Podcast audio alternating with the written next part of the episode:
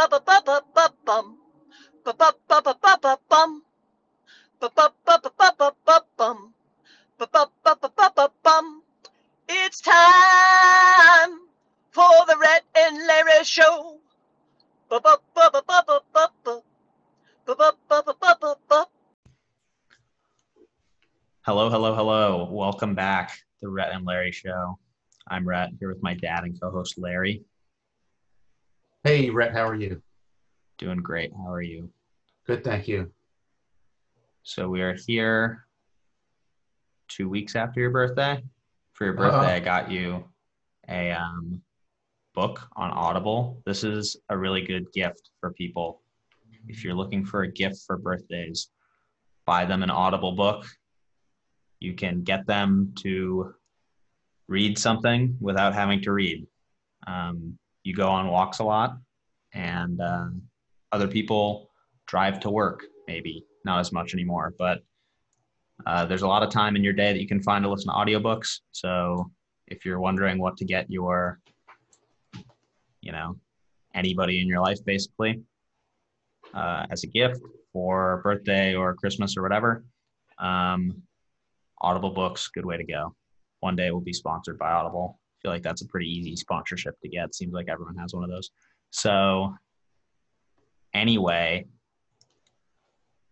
for your birthday, I got you Viktor Frankl's Man's Search for Meaning.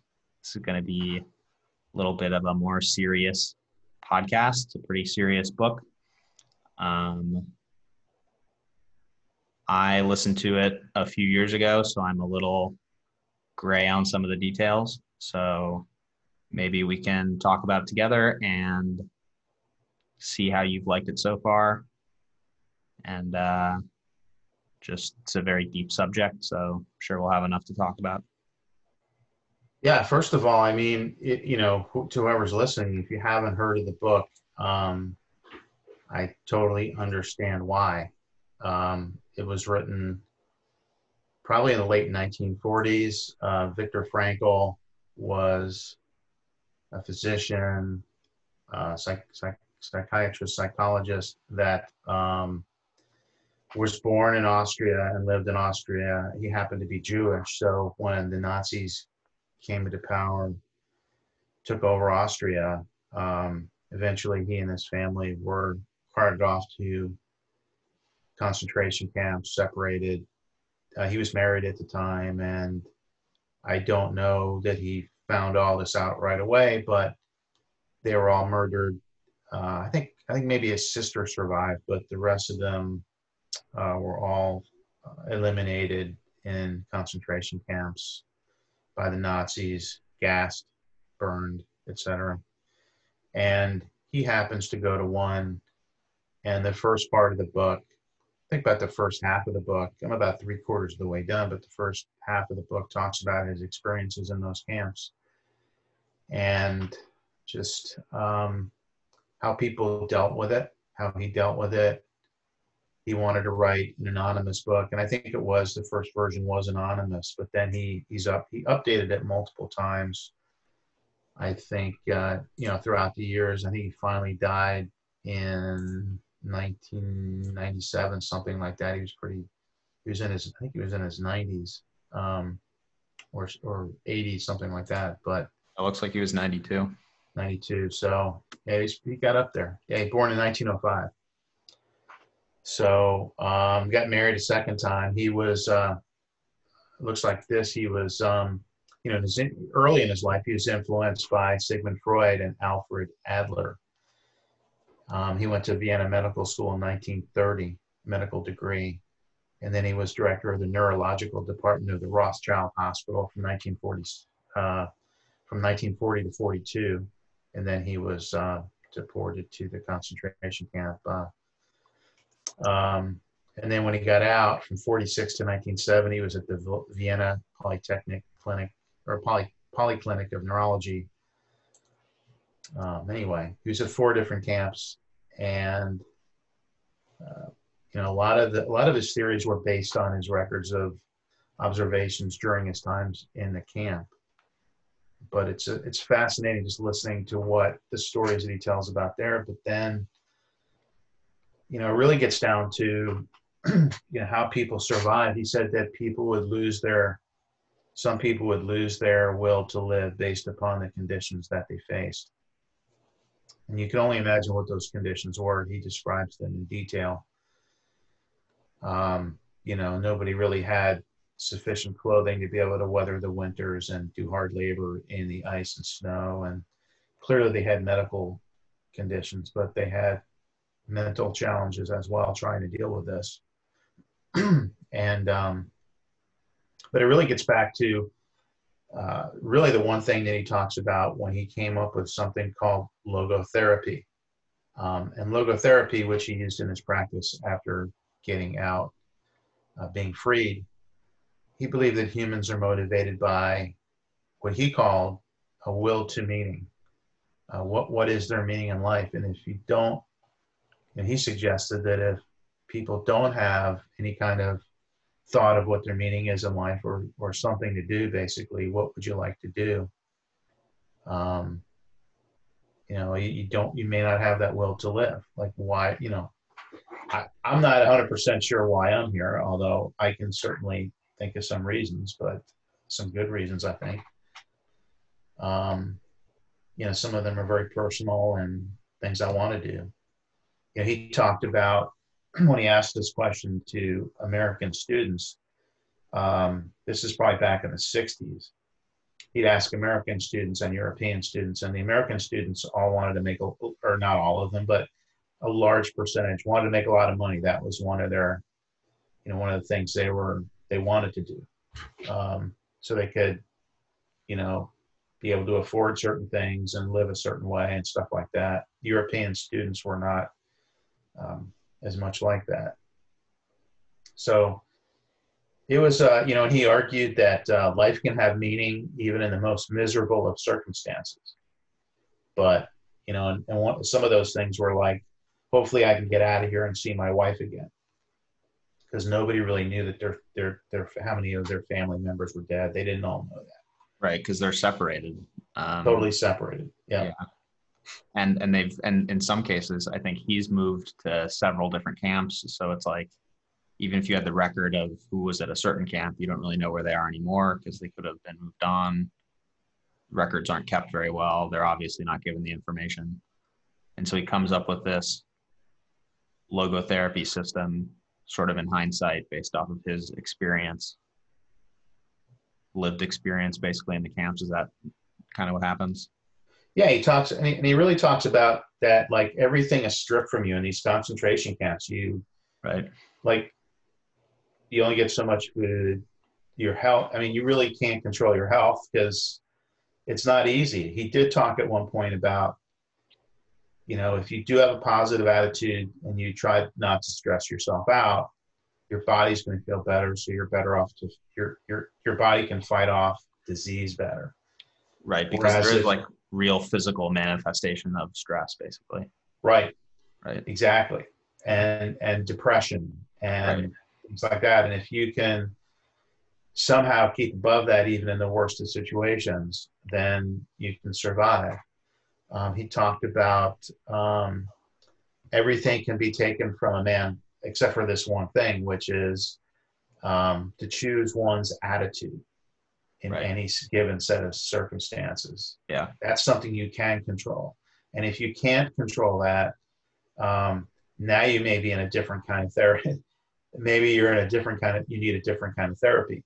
But if, you know, but what his, the logos, I'm reading this off of uh, verywellmind.com.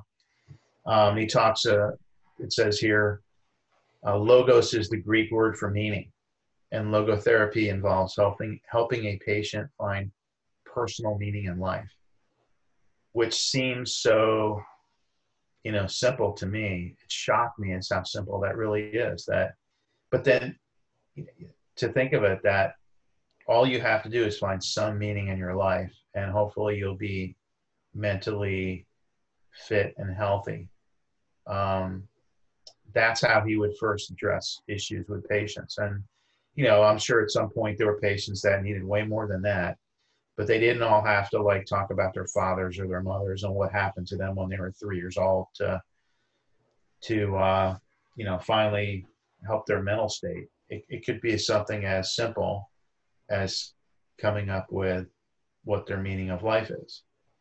Um, it could be, you know, he, he, you know, again, back to verywellmind.com, and I'd heard this on the on the the book is that logotherapy proposes that meaning in life can be discovered in three ways. One is by creating a work or doing a deed.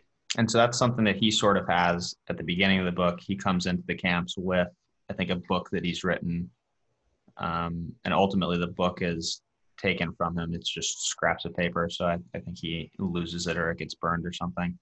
Um, but that's something that he wants to pursue when he gets out of the camps. And that's an idea that he has this whole time is when I get out, I'm going to do this.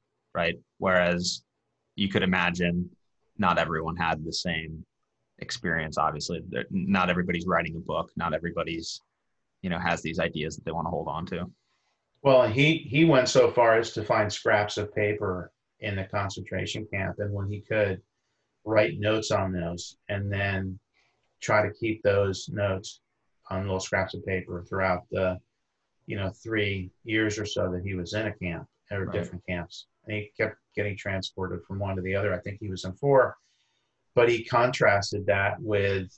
Uh, he tells us one story that is just pretty powerful to me. That I talked about a guy that was depressed, a friend of his that had dreamt that on. I think they were they were back in November in the win in the middle of winter. Mm. I may have the dates wrong, but in the middle of winter, it seemed like um, this man had a, a dream in the you know a dream one night where somebody had come to him, I think it might have been God came to him and said, Look, the war will end on May 31st and you'll all be going home. Uh, well, sure enough, you know, the months go by and this man is excited for several months because he knows that on May 31st, based on this dream, um, the war will be over. They'll all be going home. So he looked forward to it. And sure enough, May 31st comes along, nothing happens. Well, um, all of a sudden the guy goes into a tailspin. He gets sick. Um, he's very depressed that the war didn't end.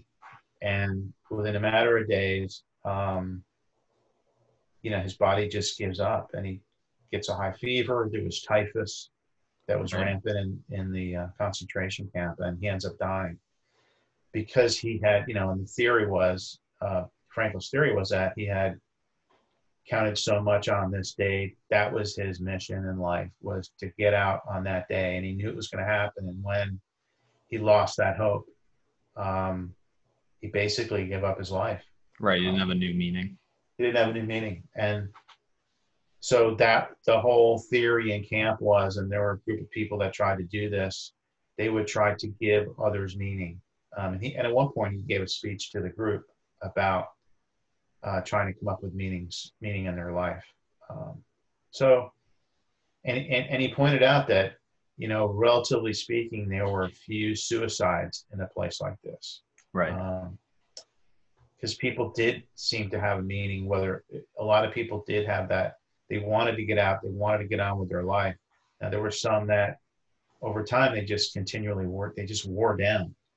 Um, but that, he felt that if you if you if people were again had that meaning and, and knew what that meaning was once they got out that they could survive it was i'm not sure it was easier but mentally it was easier it gave them some dream um, but you couldn't i guess you couldn't obsess over it because you could be completely uh, you'd see you know some of your fellow prisoners getting executed basically uh, for no reason so you never knew when your time was up they talked you talked a lot about fate yeah, and, like uh, free will.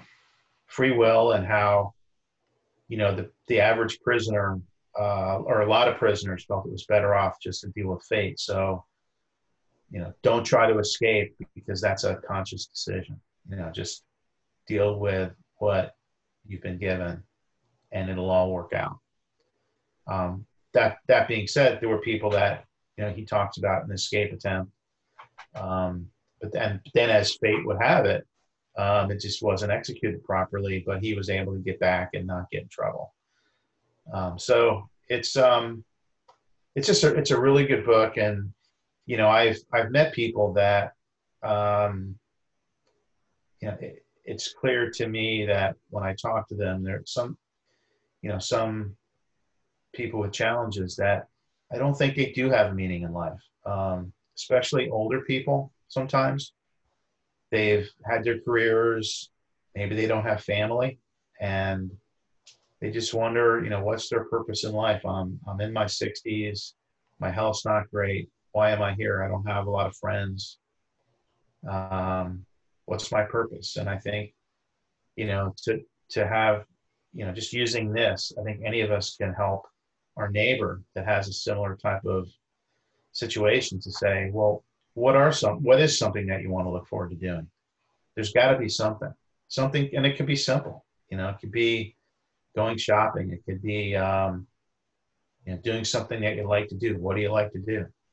Um, so I think those are, especially where I live, where there's a lot of older older people that are single, um, that don't, you know, they don't want to hook up, or you know, they just, you know what I mean. They don't, they don't necessarily, they're, they don't want to hang out with other people, and if they do, Yeah. sometimes they just can't. It's not, they don't see it as that easy to just go out and hang out, you know. Right. Hookup is not the right word to use, but Well, it just yeah, it's a what you mean. different yeah, Yeah, it's a hang out. different uh just that could be yeah, could be taken in different ways. But yes. um anyway. So I think we can help people by giving them hope. Uh anyway, it's just it's an interesting book and uh I, yeah, I think something that you said um, that's interesting is uh, you talked about it being uh, simple. And so I think in one way it's very simple, right? If you can just come up with this meaning, that's one question that you have to answer, and then you're good to go. I think where it's at the same time very complicated is if your meaning is not deep enough, if your meaning is get to May 31st, and then you lose the meaning you know you don't want a fragile meaning basically you want like a deep meaning that you can hold on to for a long time and if you lose that meaning you want another meaning below that one that you can then cling on to right yeah. So it can't just be some frivolous passing by thing. You need to really ingrain yourself in some like deep long lasting work. And i think that's where a lot of people find meaning in having children and um, you know other very difficult long-term goals right Yeah, I think, you know, I think there can be shorter term goals. And I, I think there was one that he used, which was um, he met an older physician who was really depressed after he found out that his wife um, died. Mm. Um, and then he helped the man to understand that his purpose, at least until that point, had been to spare his wife the pain of losing him first hmm um, you know, and and I maybe the guy did, you know, I mean that was he was worried that his wife had died, but if he maybe really didn't know, and if he, you know, if he if he survived, then he would spare his wife that pain. But I, you know, as a physician, um, the the one who lost his wife, they both lost their wives, but you know, I think both of these guys were able to go on when they got out and have that meaning in life of helping other people uh, learn from their experience. And not only that, but practice medicine to help make people's lives better. right. I think those are both long-term meanings though right? I think helping other people is something that you're never finished with. That's not something that is going to expire right? Yeah, but I think I think one of the you know I'm just looking at this page here and I haven't gotten through the whole book, but looking at this website verywellmind.com, it talks about how one of his one of Frankl's assumption is that for decisions to be meaningful, individuals must respond to the demands of daily life in ways that match the values of society or their own conscience. So I think, and, and I think the other cool thing is that, you know, this is the one that really hit me was that I mean, I, I don't know why I thought this was interesting, but it really is. Um, everybody's completely different, and every situation is completely different. And that struck me in the context of, you know, the larger world that we live in, where it seems like the it seems like the media and politicians and uh, people like that they just they always want to throw they always want to judge people and judge things. Like there's only one solution to this. Well the reality you know is that every individual is unique and irreplaceable and when you have all these people running around that are unique and irreplaceable there is not always one solution in life there are many solutions in life and um, so there, there isn't always one answer. So, so to simplify, to see people try to simplify the political system or or any system really. You know, you talk about COVID nineteen.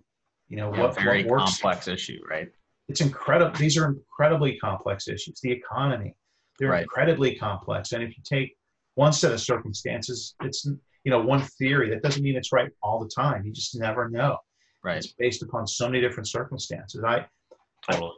just going off on a tangent here, but uh, I interviewed someone uh, and I read some stuff about the Lincoln Chamber, uh, the Lincoln Center Chamber Music Society, and and there was an interesting to- story told um, about how this music was. It was a quartet, and this music was played, and then as sort of a on a whim, the quartet decided to play their individual parts um, separately, individually. So the clarinetist played his part, then the pianist played her part.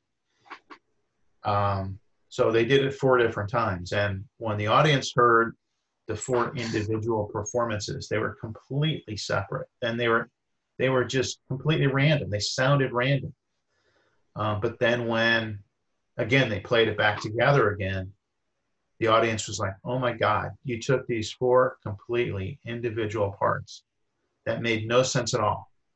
But when you put them together, you made this beautiful music. Right. And to me, that reminded me of this is that individuals are unique. Um, and that we all have my meaning of life, you know, it's probably completely different than yours. Uh, eh, I mean, I don't know if it is, you, you never know. They evolve over time. People's meaning of lives evolve over time, I would think yeah. and based on your circumstances. You know, this guy was in a concentration camp at one point, and then, you know, years later he he thinks he's free, but he's really not free because he's still he's still he goes from one concentration camp to the other. The red the Red Cross comes out, and they think they're free, but they're really not. And then finally he is free, but he doesn't have the same stuff as he used to have. He doesn't have the same freedom. His family's all gone, pretty much. Um, so situations and uh, circumstances evolve. Totally. So anyway, it's kind of just kind of interesting. Yeah, I think it's um I think a lot of that stuff is it's it's weird because you can uh you hear like people say stuff like that and you you almost don't appreciate the words until you come across the same feeling if that makes sense It totally makes sense. And I and I, you know, I'd never heard of this book. It was written, you know, almost 80 years ago.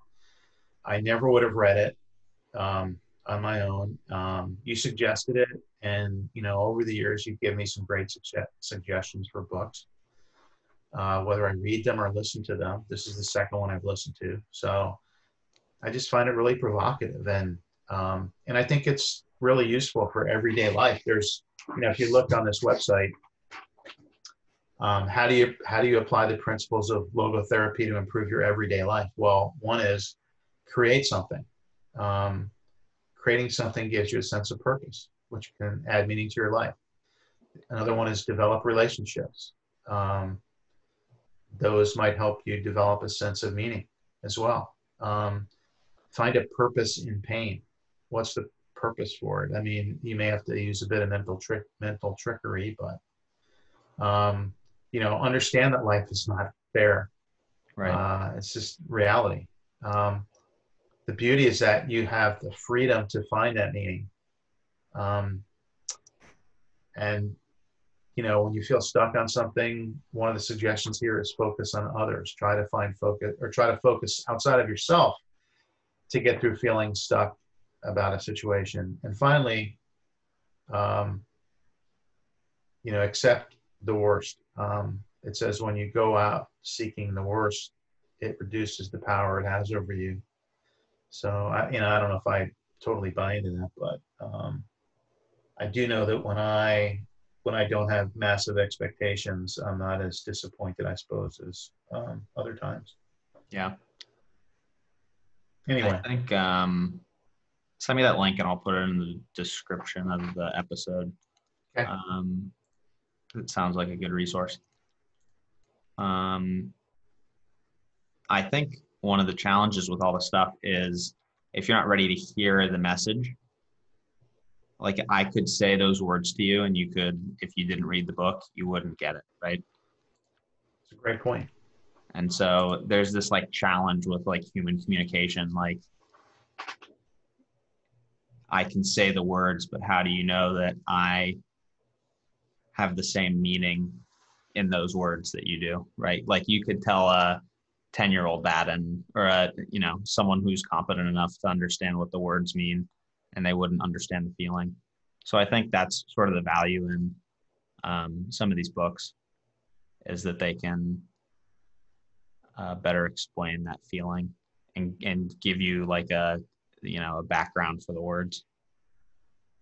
Well, I think it's to me, it's it's as simple as I think reading the book um, and having people understand it. W- we certainly can interpret the book different ways, I would think, but yeah, totally. um, at the same time, I think by you know when people read the same book and they read this or whatever it is, background data, whatever it is, Yeah, I mean, you certainly can interpret it different ways, but at least you've had the opportunity to be on the same page. So to me, being on the same page when it comes to human communication is so critical.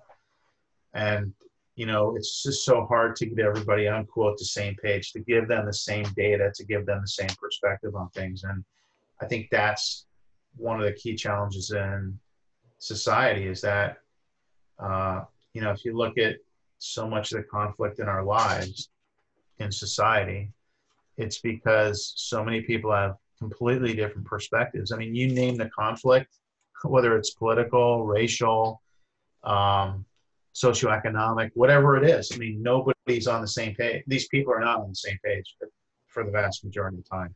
Uh, same page is such a simple way to describe it. yeah, totally. It's, it's like a so much- It's incredibly complicated, though. So, Yeah,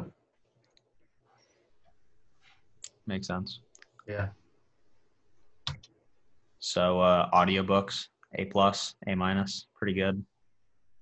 This one you, you said you like. Audiobooks seem like a good move though. Are you are you in the ecosystem? Are you fully addicted? I'm in the ecosystem. I think again, you know, I think we've talked about this before, but I think the great Mm. challenge is the the inability to take notes. And, totally. Yeah, that's a huge problem. Yeah, I've got, um, you know, I'm, I'm so I, you know, I go on these long walks, and I'm sitting there on mile mile whatever, Yeah, and I'm sitting there walking with my cell phone open. Um, I'm putting down like, you know, how much time is left. That if Yeah, I want to write something about this tapping notes. Yeah. Yeah, so I keep typing my notes as to like, oh, you got to check out. There's two hours left. Check this part out. You know, Yeah, right. so it's hard to take notes, and I, you know, that would be, you know, there's, I would hope Audible would come up with some way to, uh, That would be great. yeah, if you just could talk to the talk to the machine, and Yeah. you know, I don't know how to do it, but They have a um they have a bookmarking system, but it's not very good. Um but there is in the app a little you can hit bookmark or something, but you have to go back and um and get into it. Uh, Oh, I recently came across an app called Airr, A I R R, and it is a podcast aggregating app like Apple Podcasts or like, uh, you know, whatever your favorite podcasting app is. So A I R R. And it um, has some, uh, for a very popular podcast, it transcribes the entire podcast. And then when you click the button, it will take the like plus minus 30 seconds and uh, send that as a note and, and save that for you. So that's like a very powerful tool. I think that's gonna, you know, for me, there's no reason to not use that app. I think at this point, because it does exactly what you're talking about for podcasts. Audible, I think we're in a tough spot. We're sort of, uh, if Amazon doesn't push out that feature, then we're stuck with their little bookmarking system. But I, you know, that's probably my biggest gripe. I agree with you with audiobooks, but other than that, I think audiobooks, uh, you know, phenomenal way to learn more. What are you reading now? Listening to um, Super Forecasting by Philip Tetlock, I think, and it's about, um, you know, the ability to predict. Yeah, Philip Tetlock, the ability to predict the future, and these people who, you know, you think of uh, these statistically minded math geniuses who are gonna, you know, use their models to predict the weather or whatever. Um, and it turns out that the people that predict the best are you know they do have an above average um, understanding of math and reasoning but the thing that really sets them apart is having not being like married to any ideology or idea um, because being being really stuck on one idea can make you really far off in an entire field of prediction right like if you have an idea and it's wrong which it probably is wrong, um, and you're unwilling to change your mind, you're going to be like disproportionately away from the average opinion. Um, and the, you know, the average opinion plus minus whatever is is most likely to be correct. Um, I think you have to take some of these prediction books with a grain of salt. Uh, the whole field is sort of a I think it's it can be tough to understand exactly what they mean if you don't have like a strong math background. I don't think that my math background is good enough. Um, so I think you could always be learning more math. That's that's hard to believe. yeah. Um, yeah. A lot of these people just know a lot more than I do, right? Uh, Yeah. Um, I'm trying to think what was another good example from this book. Regression to the mean is the big idea. So, uh, if here's an example, if a father is six one and the average man is five eight, how tall is his son? I have no idea. When you imagine the son in your mind, how tall is he? I think it, to me, it would it would depend on how tall his uh, mother is and Yeah, with it, so it's not an exact thing, right? You can't obviously predict the exact height of the son, Mhm. but would you like when you think of a six one father, you expect his son to be about the six same height? tall, six one or taller. Yeah, Sure. So the idea here is of, of regression to the mean is that if the average man is five eight, then it doesn't matter that the father was six one. Like that will pull up the expected value height of the son a little bit, but it's likely that the son will be between five eight and six one. That doesn't mean that the and this is another important point. That doesn't mean that the son can't be six four. It's just unlikely. And Right. so then when you when you take that word unlikely or there's a fair chance language like that that we see in the media all the time.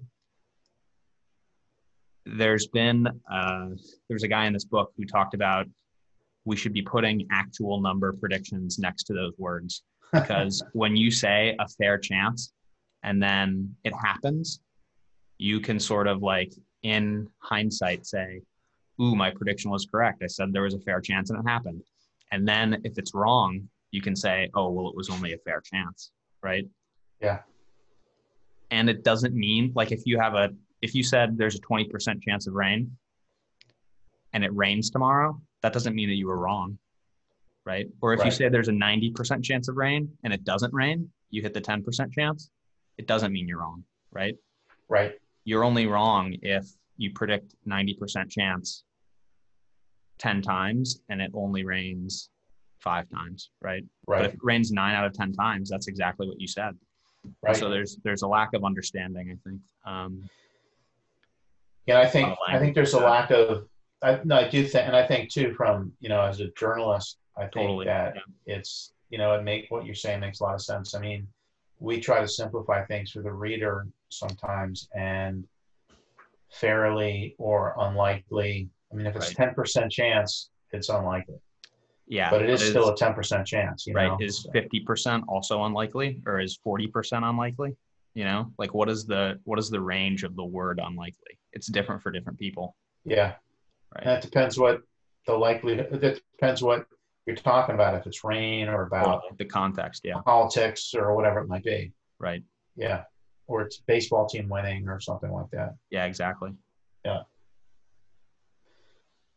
Yeah, like Yes. uh, Leicester. Leicester was unlikely to win the Premier League in 2016, but they did. Mhm. But what does unlikely mean? There are betting markets for that, I guess. So you could you could put a number to it. But it those very numbers- unlikely. Yeah. And those numbers evolved over the course of the season as well. Totally. Yes. Yeah. Yeah, that makes sense. Yeah. So that's a good But-. Does this mean that there's a chance of night classes in here for you, uh, taking more math classes? I've been thinking about um buying math textbooks and going through them. I think it would be good to go through like one a year or one every other year. hmm um, just sort of do some on the weekends. I have a friend of a friend who uh, does that. He just does math problems, which, um, you know, I think there are there are worse hobbies for sure. Yeah. I think I think uh, you can learn a lot from, you know, sharpening your mind to do more math and complex math. oh, totally. Yeah. Well, I think as, as someone that used to like to do it and then got away from it, um, there is a regret. There's a regression as well. So Totally. Yeah. you know, to keep yourself, um, to keep your mind um, at the top of its game, I think it's a good idea as well. Yeah, I feel the um I feel the same way. I feel like sometimes I was like peak intelligence when I was like 18 and it's just been uh been devolving to the mean, you know, since then, right? Or Yeah. to the mean. Yeah, I'm like average intelligence now. Yeah, sounds like a book, regressing to the mean. Yeah, exactly. Yeah, Yeah. Everything that you don't practice, you're just going to regress to the mean. Yeah. So you got to keep practicing. uh huh. Yeah. Okay. All right. No new emails this week.